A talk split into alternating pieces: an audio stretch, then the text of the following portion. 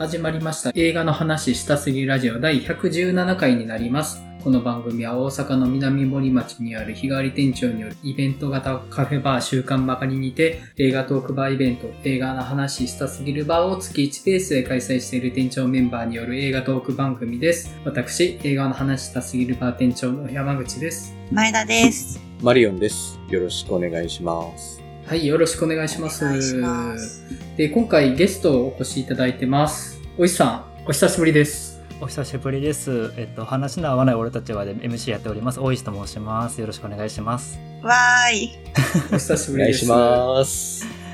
まあ、おいさん、映画の話したすぎるバーのお客さんにも来ていただいてたりとか、この番組にも今までゲスト出演何回かしていただいてたんですけれども、実は、えまあ、関東に移住されてるんですよね。あ、そうなんです。はい。まあ、なので、我々としても久しぶりなんですよ。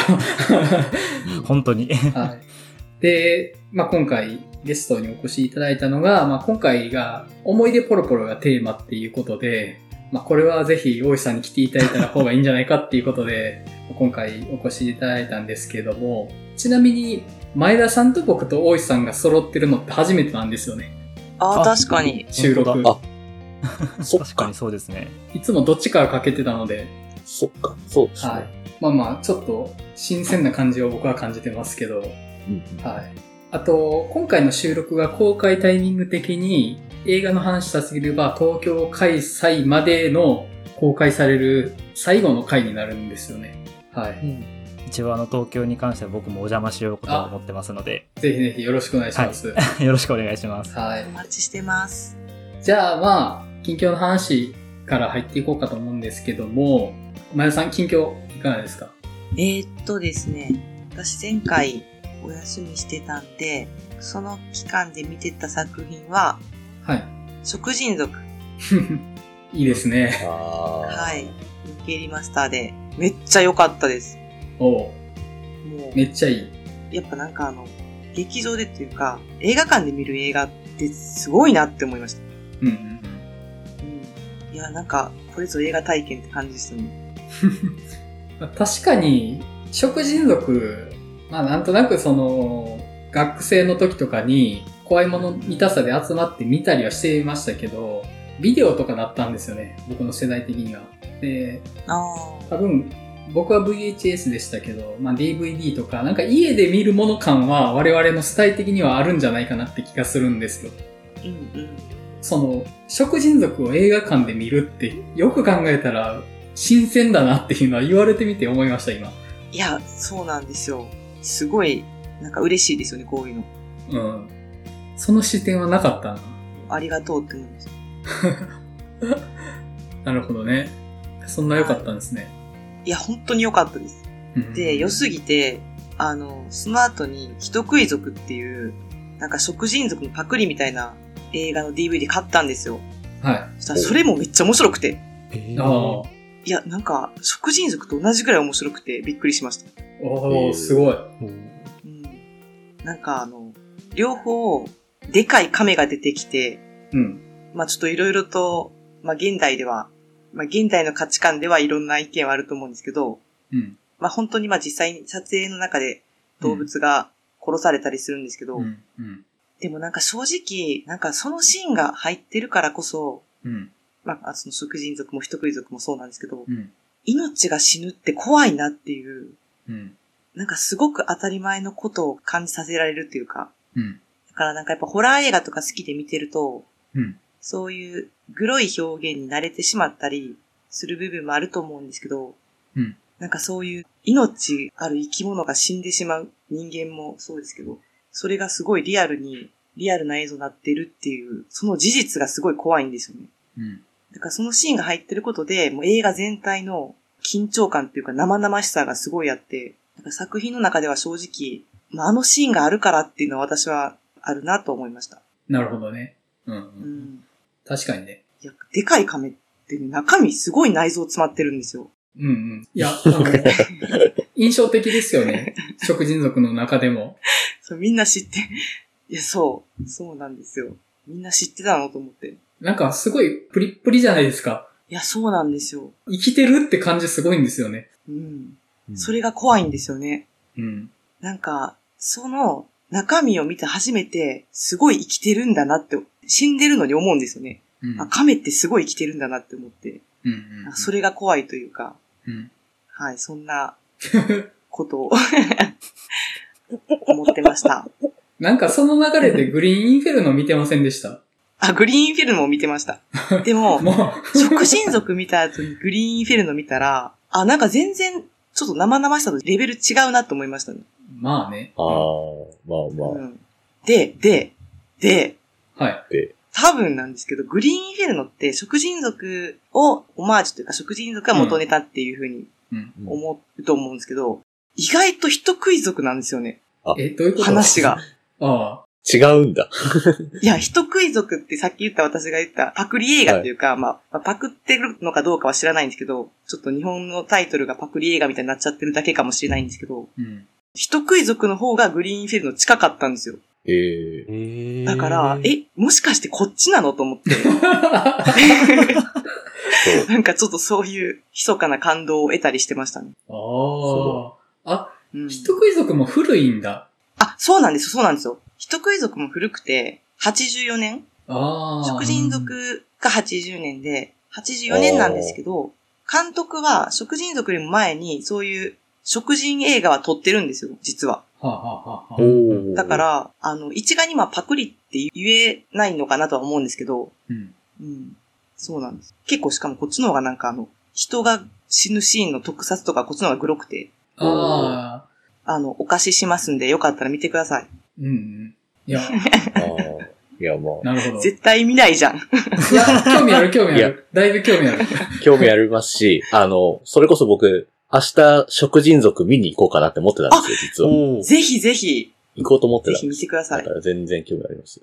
なるほど。はい。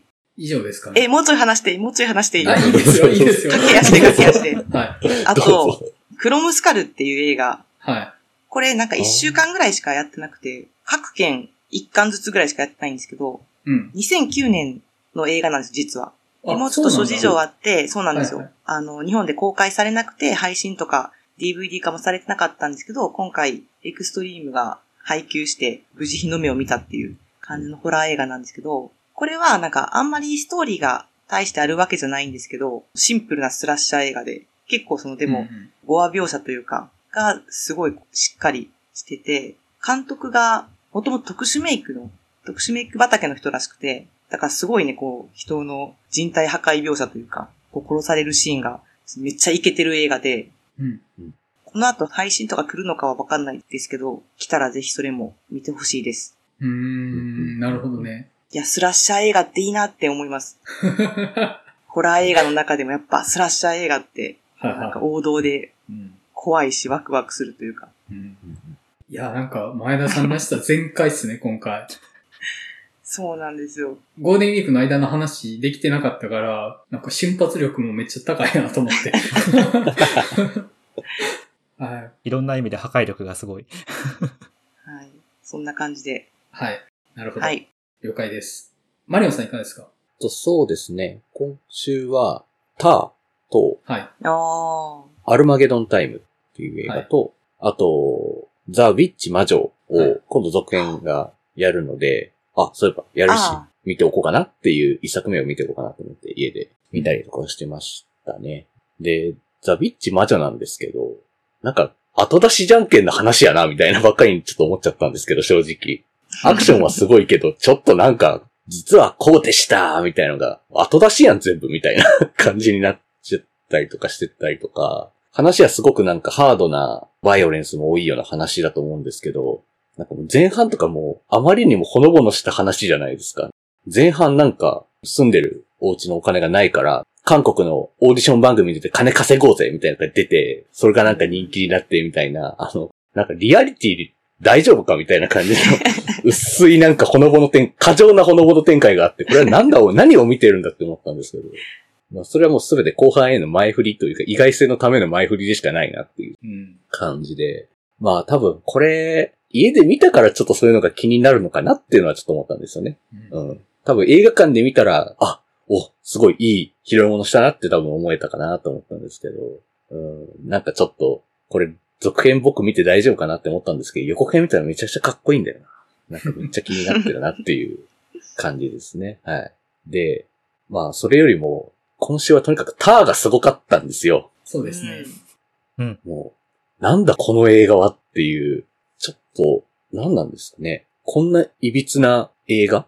歪というか、捉えどころのないような映画だとは思っていなかったっていう感じで、けどその捉えどころのなさの中にすごく様々な問題提起とかいうのがすごく込められてる映画だなと思って、すごいなと思いましたね、本当に。まあなんかもう予告編の段階でなんか僕この映画のことがさっぱり分かってなかったんですけど、これ何の映画っていうのが分かってなかったんですけど、見たら見たらでこれ説明無理だなっていう、予告編で説明するの難しい映画だなっていうふうにやっぱ思いましたよね、本当にね。うん。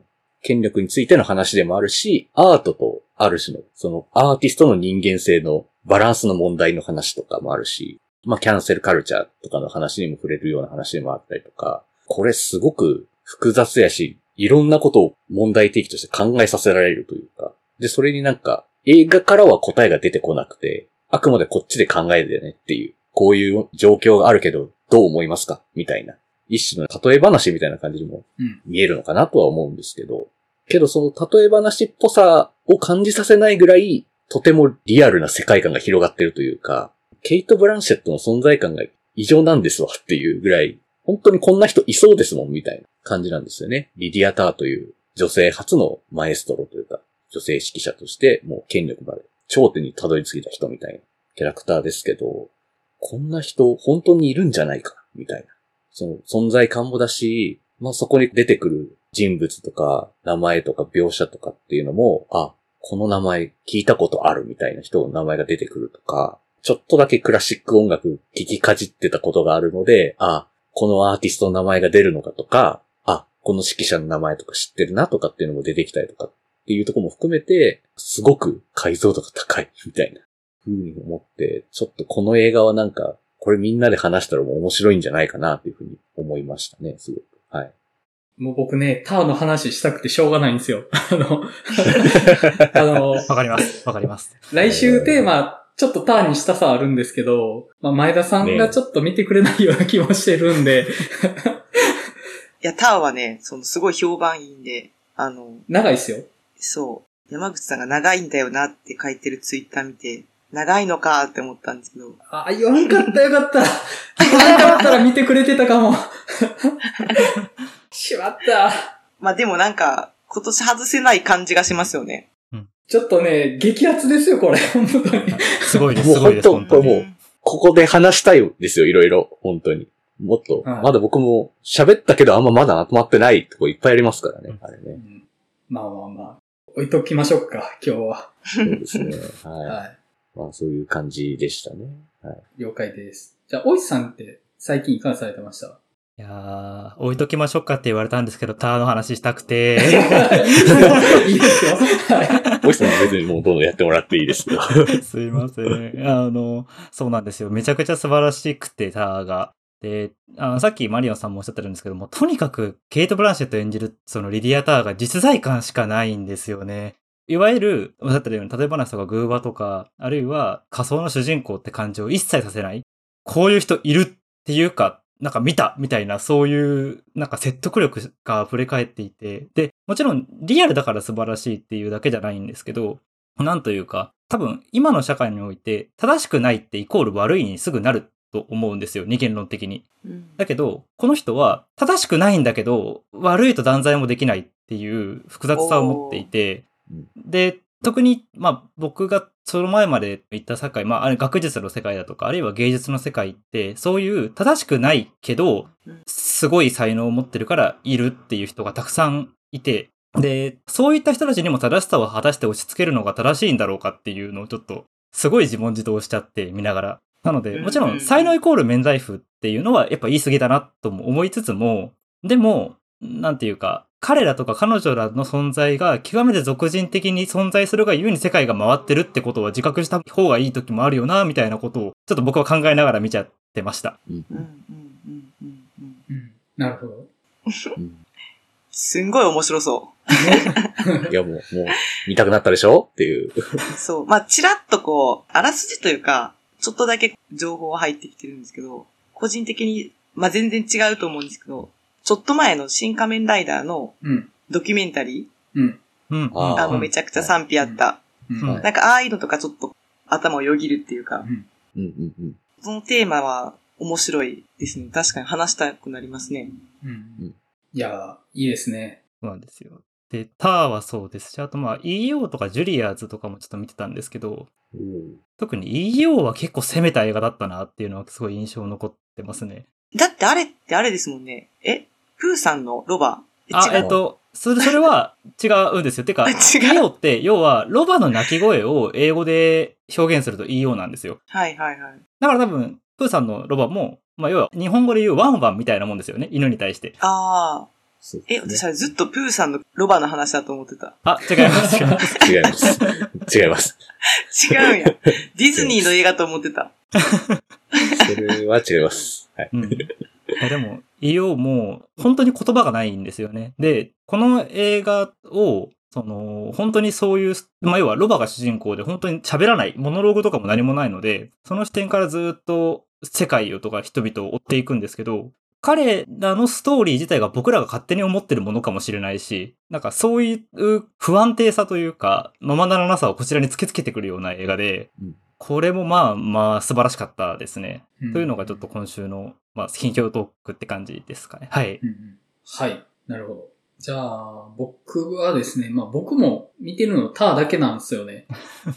で、ターはね、僕もちょっとだけ触れさせてもらいたいんですけど、あのー喋りましょ権威を得た才能の、まあ、暴力というか、まあ、圧力の話ではあるんですけど、まあ、主人公がリディア・ターっていう女性で、あと同性愛者なんですよね。うんで、そういう人が権威を持って、まあ、周囲の人に圧力を加えているっていう話ではあるんですけど、すごい難しい話だなと思ってて、周囲に圧力を与える権威を持った人物って、大抵の場合は男性の異性愛者として描かれると思うんですよね。で、女性の同性愛者ってすごい稀というか、僕がこういう描かれ方してるのあんま見たことないんですよ。で、そこがすごく興味深いなと思ってて、今までのそういった人物が描かれる時の頻度から言ったら、まあ、非常に稀なもの。でも、まあ、例えばそれで、男性の同性愛者がそういう立場になるとかって、まあなんか描かれるかなとか、あるいはその女性の異性愛者がそういう立場になるとかっていう、その今までマジョリティだったものが、だんだんマイノリティとしての属性を増やしていくことで描ける範囲が広がっていくみたいなのはあるかなと思ってるんですけど、二段階いくじゃないですか。女性で同性愛者っていうのが、ちょっとその肯定的に飛躍があるというか、男性の異性愛者っていうものが主に描かれる題材で女性同性愛者っていうのが距離が結構あると思うんですよね。で、それが僕にはある種の思考実験的なものにも見えて、だから、あんまり今までそういうこと考えたことなかったでしょって。でも、よくよく考えたら、当然ありますよねっていうものを描いてると思うんですよね。で、それを考えてみようっていう映画にも見えて、で、ちょっとそれに近しい経験をしたので言うと、あの、チタンがね、ちょっと思い出したんです。で、チタンは、おもう、金属とセックスする人っていう、その、もう既存の文脈にないセクシャリティを持った登場人物の話で、もうあれはどうしても思考実験にならざるを得ないと思うんですよね。見たことないものだから。じゃあ、その、実際にはあるであろうけど、見たことのはあまりなかったものとして女性の同性愛者による他者への圧力の話っていうものが新鮮だし、いろいろ考える必要があるよなって思えるところとしてすごく興味深かったんですけど、ただ、じゃあその、今、世の中的にそういうマイノリティの立ち位置を改めていこうって中でこういう絵が作られるのどうかなっていう風な意見もあると思うんですけど、僕そこの目配せが非常によく効いてる映画だとは思ってて、リディア・ター自身は直接的な暴力にはむちゃくちゃ弱いんですよね。うんうんうんそこがすごく大事だなと思ってて、そこに触れてるっていうのがバランス感覚として興味深い映画だなっていうところなんですけど、あと、ちょっと人と話して気づかされた点で、女性の同性愛者でこの話は描けましたと。まあ、あの、人によってはね、ダメだっていう人もいるかもしれないけど、僕はギリギリ描いていいラインだったと思うんですけど、ただ、例えばこれを主人公トランスジェンダーで描いたらダメだと思うんですよね。うん。難しいですね。え？ーうんなんでですか？だから、えっと、今トランスジェンダーによる、その暴力性っていうものが、トランスジェンダーヘイトの言説の材料として使われてるからなんですよね。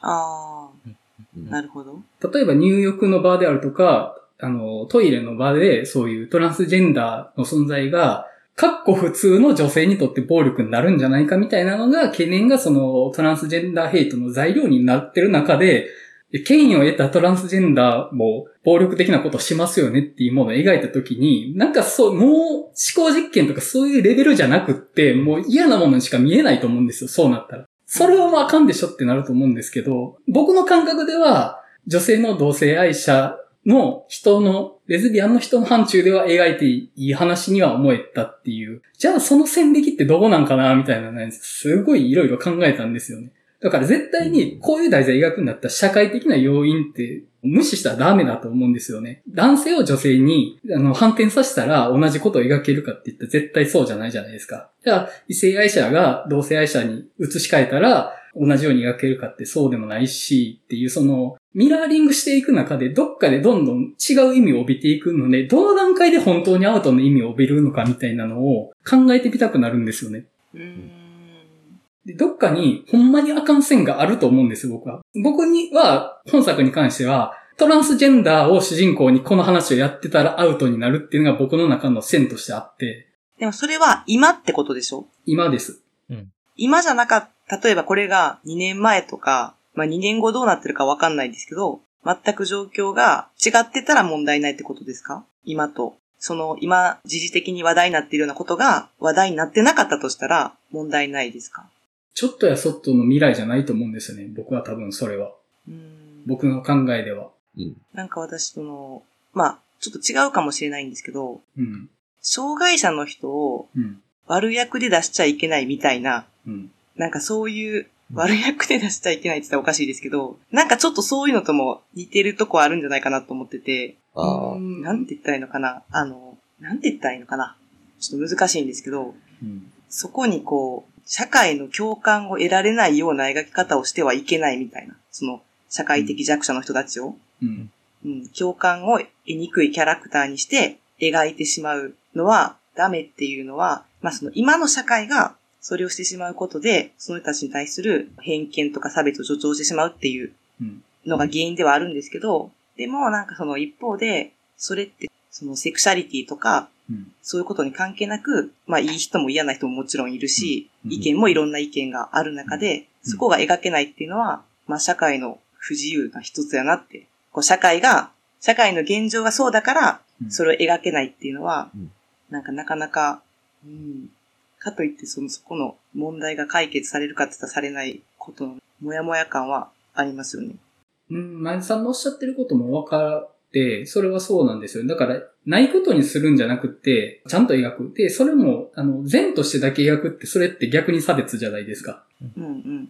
そうですね。だから、そういう、マイノリティをマジカルなものとして描くっていうのも問題視されていることであって、例えば黒人であるとか、女性であるとか、障害を持ってる方っていうのが、そういう、マジョリティから触れた時に何か典型を得るための特殊な存在、マジカルなものとしてって、それはそれでアウト。ちゃんと悪い奴は悪いって描くっていうのも必要だとは思うんですけど、ただ、何でも描いたらいいかっていうのは僕はそうじゃないと思ってて、例えばプロパンガンダ映画がありかって言われたらそうじゃないとは思うんですよ。繊維紅葉に使われるであるとか、その差別を促進させるような映画もこの世には存在してましたよね。で、そういう目的で使われた映画も存在してて、例えばあの、ナチスドイツが、そういうユダヤ人は邪悪で愚かしいものであるっていうのを、印象を国民に与えるために使われたのってエンタメ映画なんですよね。だからエンタメ、みんなが楽しんでる中で、やっぱユダヤ人って嫌な奴らだよなっていうのを共感することで、ああいう状況が生まれていったわけで、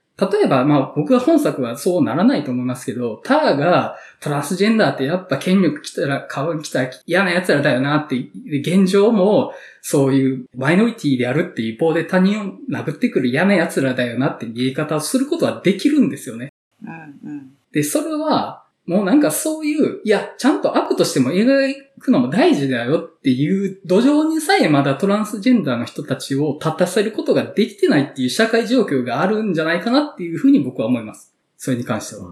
いや、それはすごいあの、同意していて、うん私の表現の自由とかっていうのは、現実の社会が正しくあって初めて間違ったことを表現できるわけじゃないですか。うんだからこそ私はその、ホラーとか、そういう、まあ、残酷描写がある映画が好きな身として、だからこそ現実は正しくあってほしいんですよね。そうのん映画で自由にしてほしいからっていう思いがすごくあって、うん。だからその、思いとしては一緒です。だからそこの、現実がそうなってないから、映画にそこまでの自由度を持たせられないっていううん。のはあると思って、うん。そうですね。うん。そうですねめ。っちゃターン見てないのにターンの話さんです。そう。で、またその表現の自由ねって話も、やっぱその、今はその社会が問題がまだ正常に機能できてないから描けないんだっていうロジック。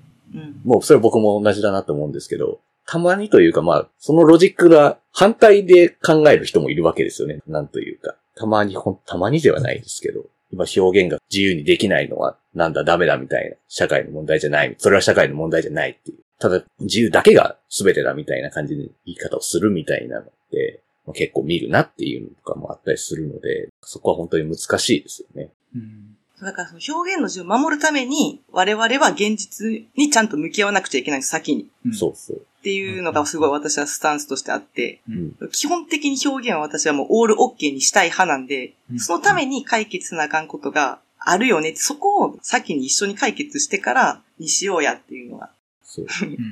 何の話やねんって感じなんですけど、うん。まあでも思いますよね、こう映画とか、うん。うんこう作品が好きだと、絶対こうぶち当たる壁じゃないですか。うん。その辺の葛藤とかね。だから本当に無邪気に現実を無視して表現は自由であれっていうのとか本当に勘弁してほしいっていう感じなんですけど、見ていてう。ん。うん。ごめんなさい。あの、白熱しちゃったんですけどね。あの、い 本当ですよ。さあ、見よや、でもね、そういう線引きについて考えたくなるんですよ、本当に。んそうですよねう。。本当にね。わかります。うん。いや、あのね、とても良い映画なので、まあまあ、あの、よかったら前田さん見てくださいっていう。はい。はい。まあそんな感じで、じゃあ、テーマトーク入っていきたいと思います。